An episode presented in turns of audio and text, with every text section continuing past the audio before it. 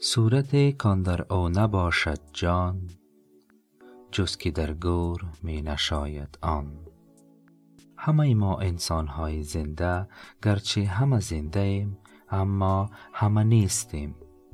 در حقیقت همچون نقش یا عکس هستیم که وجود دارد اما جان ندارد.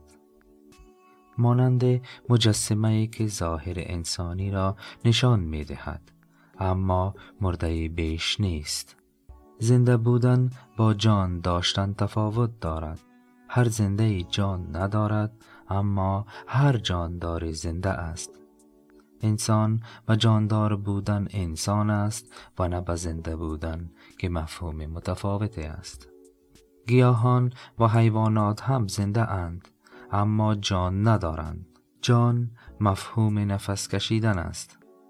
موجود نیست بلکه وجود است. اغلب ما انسان ها تنها موجودیم هستیم و نفس می کشیم اما بیشتر از این حضور در عالم نداریم.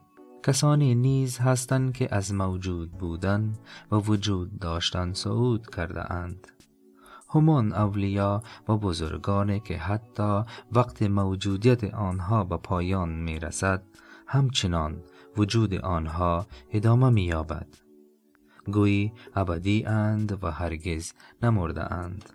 وجود نشانه هایی دارد که دل از مهمترین آنهاست.